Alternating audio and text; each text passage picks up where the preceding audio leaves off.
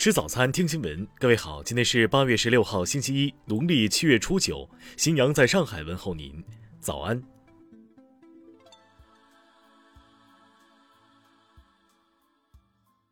首先来关注头条消息。近日，山西省文水县宝贤村陆续有村民出现四肢丘疹，继而变为水泡、溃破、结痂、变黑，且有水肿、淋巴肿等相似症状。经市县初步流行病学调查。该村有九人有上述类似症状，四人在太原治疗，其中两人已出院。目前村里还有五名患者。据了解，此九人均在宝贤村从事肉牛饲养、屠宰、贩卖等相关工作。目前，当地已对五例文水县病例进行隔离治疗，对其活动场所及排泄物等进行消毒，对接触者进行排查管控，对宝贤村开展病例主动搜索，并主村医加强监测。一旦发现类似病例，立即报告，同时进一步核实流调，并采样明确诊断，对牲畜及环境开展调查，并采取消杀等防控措施。炭疽是我国传染病防治法确定的乙类传染病，是一种人畜共患的急性传染病，人因接触病畜以及产品及食用病畜的肉类而发生感染。在自然条件下，食草兽最易感，人类中等敏感。主要发生于与动物及畜产品加工接触较多及误食病畜肉的人员。听新闻早餐知天下大事。外交部昨天表示，中方敦促日方切实信守正式反省侵略历史的表态和承诺，在靖国神社等历史问题上谨言慎行，彻底同军国主义切割。国务院港澳办昨天表示。非法组织民间人权阵线宣布解散之时，仍大放厥词，态度猖狂，气焰嚣张，充分暴露其反中乱港的政治本质和顽冥不灵的恶劣本性，必须对其依法追究，严惩不贷。今年以来，我国服务业稳中向好。上半年，我国服务业增加值近三十万亿元，同比增长百分之十一点八，服务业增加值占国内生产总值比重达百分之五十五点七，拉动经济增长六点七个百分点。国家外汇管理局数据显示，截至七月末，中国外汇储备规模为三万两千三百五十九亿美元，较六月末上升二百一十九亿美元，升幅为百分之零点六八。此外，中国黄金储备为六千二百六十四万盎司。水利部珠江水利委员会昨天表示，珠江流域中西部自十三号以来出现大范围强降雨过程。鉴于当前流域防汛形势，该委启动水旱灾害防御四级应急响应。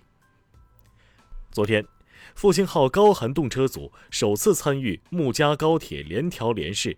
这也是复兴号高寒动车组首次在我国最东端高寒高铁线路试跑。近年来，河北省持续推进矿山环境治理和生态修复。截至二零二零年底，该省修复绿化责任主体灭失露天矿山基地三千七百零五处，二十四点八九万亩。中国演出行业协会昨天发布公告指出，对演员张哲瀚参观靖国神社的不当行为进行道德申斥，并要求会员单位对其进行从业抵制。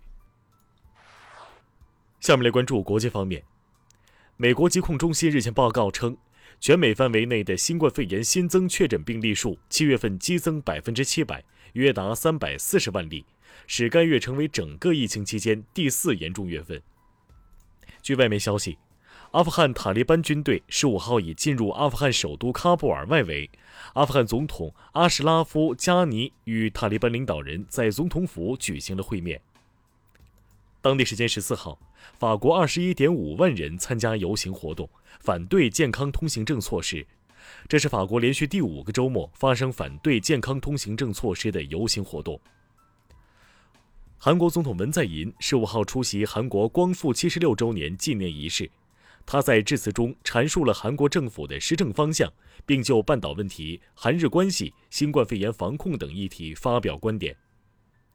委内瑞拉总统马杜罗十四号对政府和反对派开启协商对话给予肯定，表示对话的开启对国家和平意义非凡。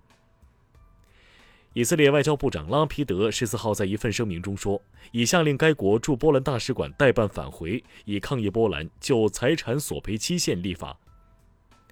南非卫生产品监管局日前已批准在当地生产新冠病毒核酸快速检测试剂盒，预计第一批试剂盒将于八月底前在当地上市。海地7.2级地震目前已造成至少304人遇难，1800人受伤。海地总理十四号宣布，该国进入为期一个月的紧急状态。下面来关注社会民生。复旦大学昨天回应张文宏博士学位论文问题，表示已启动调查核实，结果将及时公布。七月二十号，南京市爆发新冠疫情，至昨日，该市实现全域零高风险，市内多个小区陆续解封，恢复常态化。由郑州六院引起的郑州本轮新冠肺炎疫情已连续两日无新增本地确诊病例。目前，该医院已经开通互联网医院，以满足疫情期间特殊患者的就医需求。